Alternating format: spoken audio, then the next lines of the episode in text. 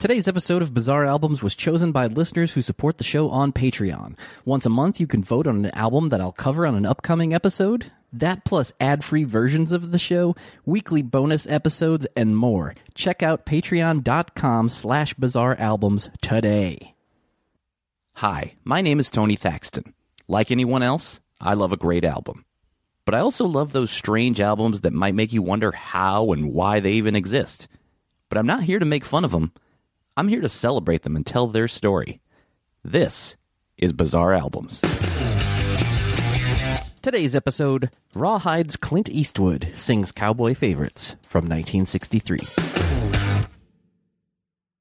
Clinton Eastwood Jr. was born on May 31st, 1930, in San Francisco, California. He grew up in Oakland, and then there seems to be some conflicting reports on whether or not he graduated high school. According to the book Clint, The Life and Legend by Patrick McGilligan, high school graduation records are a matter of strict legal confidentiality.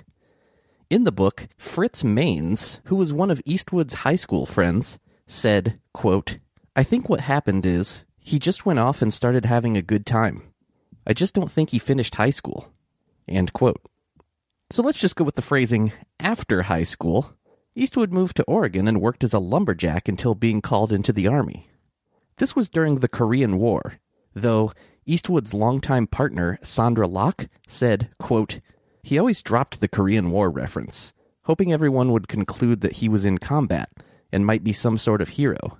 Actually, he'd been a lifeguard at Fort Ord in Northern California for his entire stint in the military. End quote.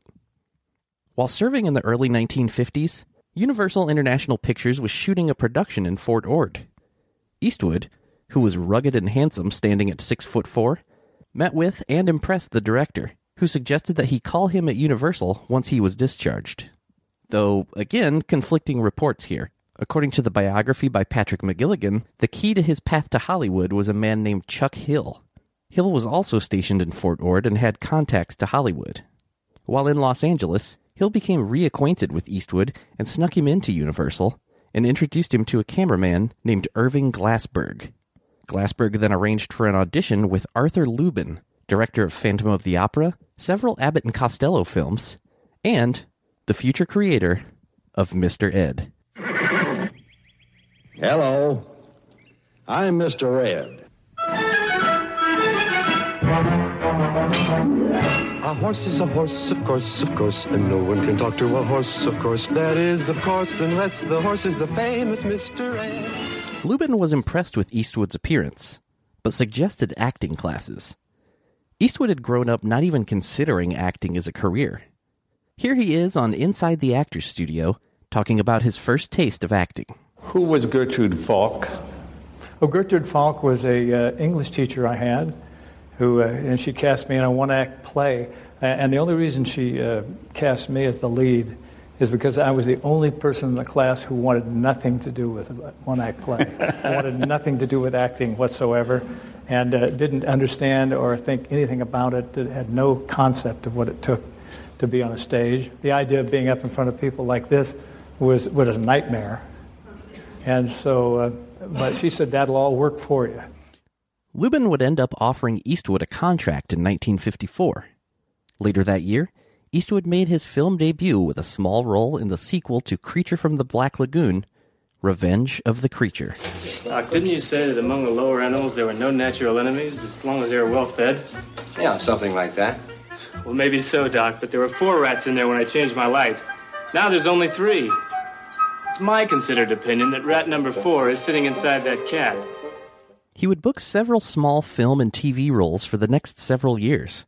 But his big break would come in 1958 when he was cast as Rowdy Yates on the CBS Western TV series Rawhide. Keep moving, moving, moving. Oh, they're disapproving. Keep them doggies moving. Rawhide. Rawhide debuted on January 9th, 1959.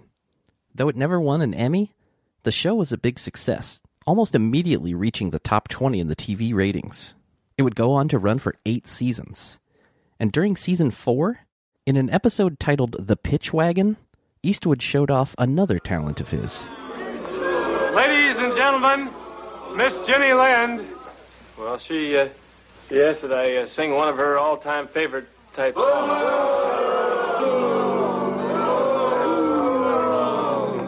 The sun over the mountain. There's a place my heart's longing to be. Music had always been a big part of Eastwood's life. Here he talks about this with James Lipton on more from Inside the Actors Studio. Uh, my mother uh, liked music, and both my parents did, and uh, uh, we had um, records. And as I got a little older, I started purchasing records all the time. I first started liking Dixieland jazz, then I liked rhythm and blues, and then blues, and then sort of shout blues and jazz, and I then I got into the bebop craze in the in the uh, mid '40s. Oh, and, you uh, did. Kind of uh, fell in love with that. When did you first try your own hand at music? I was about eight or nine or something like that. I started fiddling with the piano, and then one time I was at a party when I was a young kid, and I started playing the piano, and all of a sudden, they, all these gals kept coming around the piano, and I thought, "Gee, this is great." I said, "Why am I not home practicing every day?" uh, so, so I did. I started practicing, and pretty soon I started playing in different. Uh, uh, at school assemblies, and then I started playing at. Uh, uh, I go into a nightclub down in Oakland, and I play, and they'd give. Me, it wasn't really a nightclub; it was just a saloon, but they had pizza there, and so I could eat pizza and and uh, maybe even drink a beer. During Rawhide's fifth season, Eastwood would sing again on an episode titled Incident of the Hostages. Chair's called a guitar. I guess you wouldn't mind if we exercised a little bit. Kind of start strumming back and forth like this and get a sound out of it. I'll show you.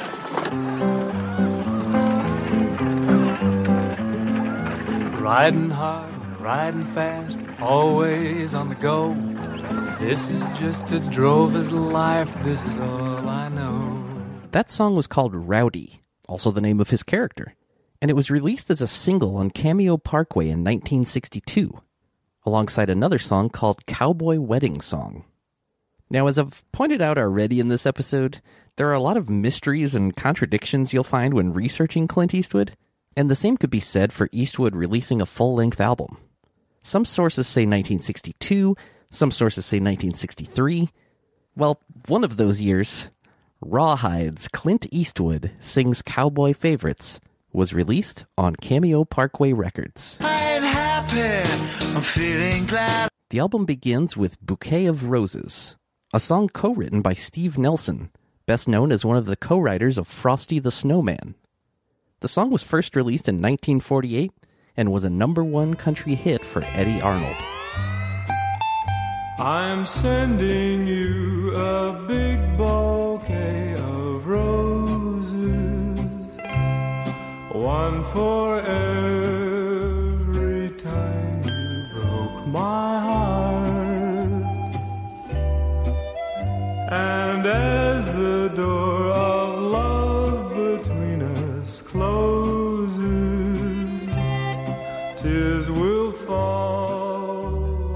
So, how did this album even come about? Well, no surprise, Eastwood himself is pretty vague on the details.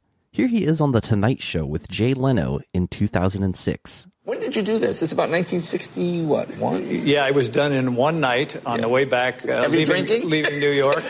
no, it was uh, uh, New York, and they said, uh, we'll knock out this album. And they had a jazz bassist who headed up the session.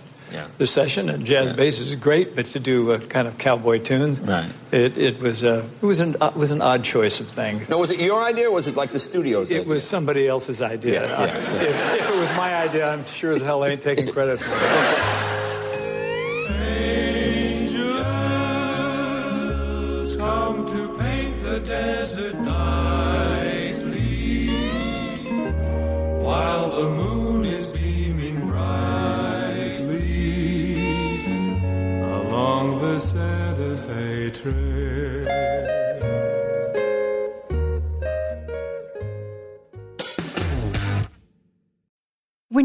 mealtime inspiration, it's worth shopping Kroger, where you'll find over 30,000 mouth-watering choices that excite your inner foodie. And no matter what tasty choice you make, you'll enjoy our everyday low prices, plus extra ways to save, like digital coupons worth over $600 each week. You can also save up to $1 off per gallon at the pump with fuel points. More savings and more inspiring flavors make shopping Kroger worth it every time. Kroger, fresh for everyone. Fuel restrictions apply.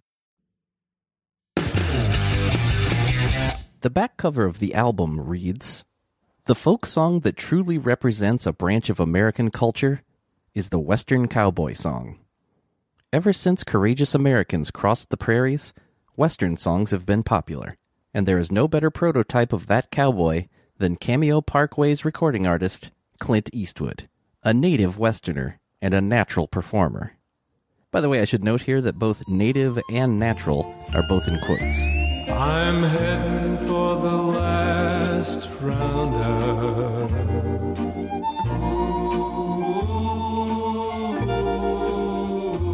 Gonna saddle old paint for the last time and ride.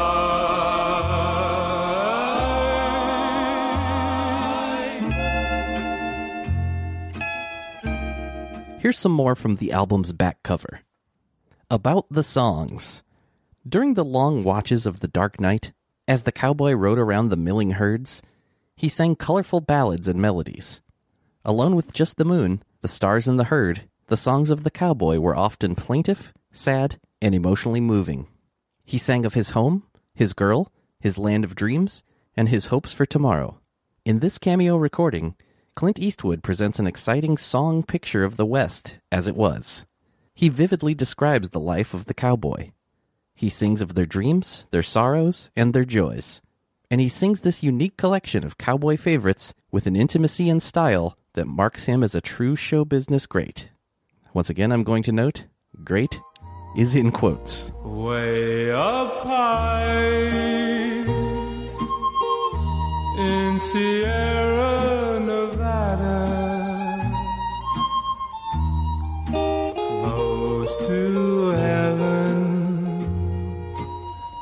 That's where I want to be. Mexicali Rose is a song written by Jack Tenney and Helen Stone, first published in 1923. The song has become a pop standard, performed by artists like Gene Autry, Jerry Lee Lewis, Slim Whitman, and Bing Crosby's version was the only one to reach the charts in the US, hitting number 3 in 1938. Clint Eastwood's version is misspelled on the back cover. Mexicali Rose, stop crying.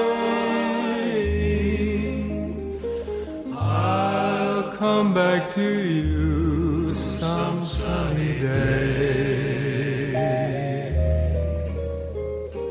Every night you'll know that I'll be pie. Tumbling Tumbleweeds is a song written by Bob Nolan, and it's one of the most famous songs associated with the Sons of the Pioneers. Their 1934 recording of the song was selected by the Library of Congress as a 2010 addition to the National Recording Registry, which every year selects recordings that are considered to be culturally, historically, or aesthetically significant. See them tumbling down, pledging their love to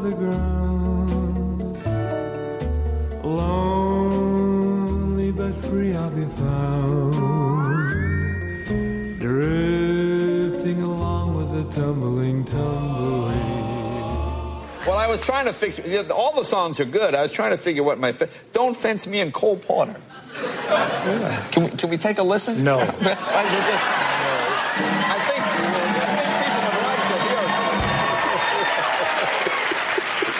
can we, can we just just take a just here's a little clip. Oh, give me land, lots of land under starry skies above. Don't fence me in. Let Yeah, me ride it's pretty good. wide open country I love. Don't fence me The album's closer is a song called Are You Satisfied? The song was co written by Sheb Wooley, who was actually one of Eastwood's co stars on Rawhide. Sheb Wooley is also credited as the voice of the Wilhelm scream. If you're unfamiliar, the Wilhelm scream is a stock recording of a distinctive scream that's been used by sound effects teams in over 400 movies and is still used to this day.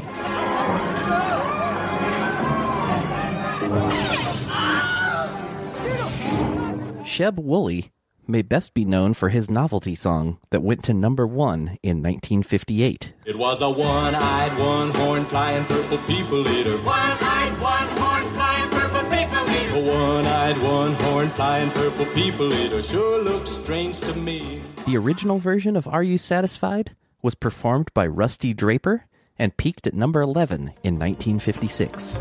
Are you satisfied, really satisfied with a new love that's come your way?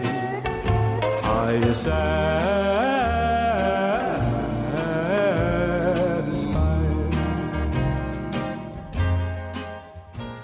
Of course, Clint Eastwood shot to much bigger fame with his acting career after the release of this album.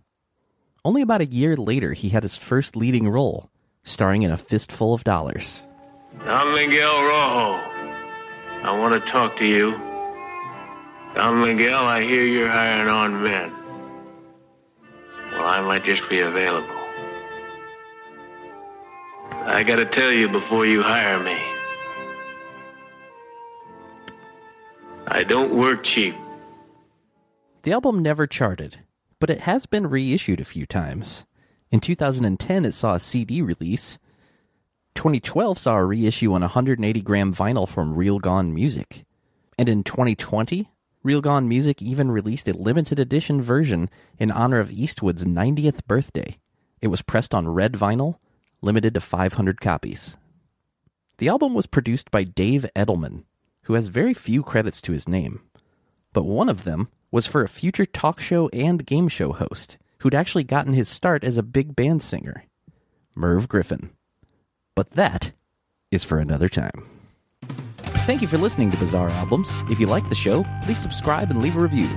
It helps people find the show. You can also follow the show on Twitter and Instagram at Bizarre Albums, and I'm at Tony Thaxton. You can also like Bizarre Albums on Facebook and visit bizarrealbums.com. And if you still want more Bizarre Albums in your life, sign up for weekly bonus episodes of Bizarre Singles and more at patreon.com slash bizarre albums. And as always, if you know of a Bizarre album you'd like to hear featured, please tweet the show. I'd love to hear from you. You can even email me at bizarrealbums at gmail.com. My name is Tony Thaxton, and I'll see you next time on Bizarre Albums.